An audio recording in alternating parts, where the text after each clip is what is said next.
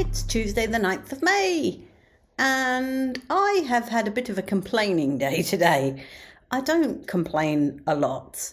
I'll be honest, I don't. I know it probably sounds like I do, and by this I mean formal complaints.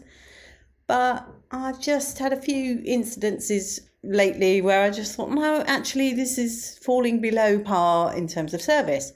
And I've heard from both today, and predictably neither really offered any sort of material uh, explanation change. So the first one was obviously the food poisoning incident last Tuesday. And I'm telling you this because, you know, I want your opinion here. So I was pretty ill last Tuesday.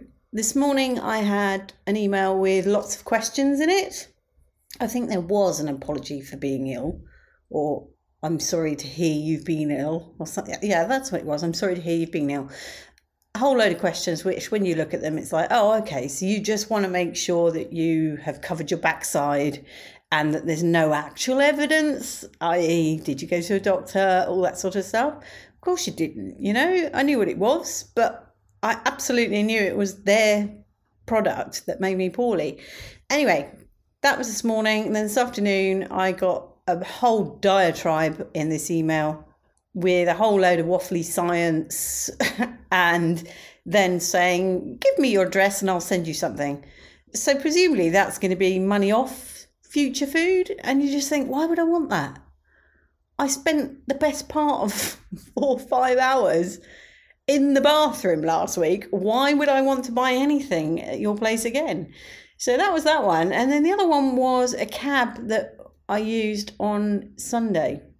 So my mother and her friend and I got a cab from, uh, where did we get it? From Victoria Station, and we went to the Albert Hall, and that was fourteen pounds sixty, and the man was very nice.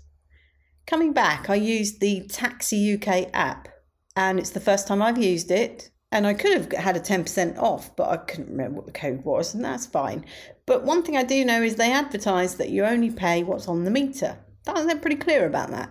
Anyway, the guy arrived, was miserable as sin, like I've never seen before. There was four pounds already on the clock, fine, whatever.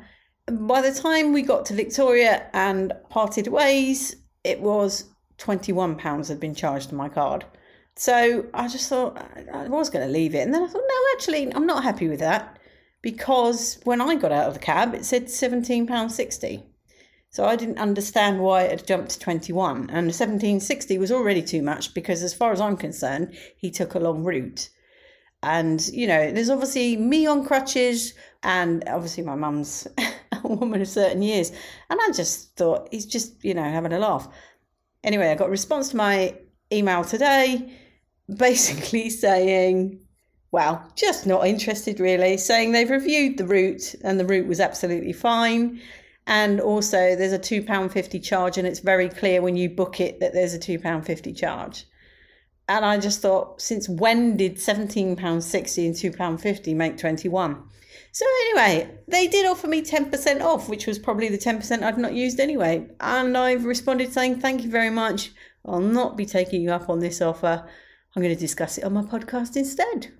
So that is why you get this massive diatribe on cabs. Actually, it was off the back of being, I felt, ripped off when I went to Farnborough. Uh, when was that? Last weekend. Because I got charged thirty-two pounds for a return trip to a station which is two miles away. So I think there was a little bit of that. It's like, I'm kind of done with cabs. I really am. This is why I... T- People ask me, why do you take the bus all the time? This is why I take the bus. I like London bus drivers. They're all... well, majority are lovely. Cabbies, no time for it. That's it. Whinge over. Much love and gratitude.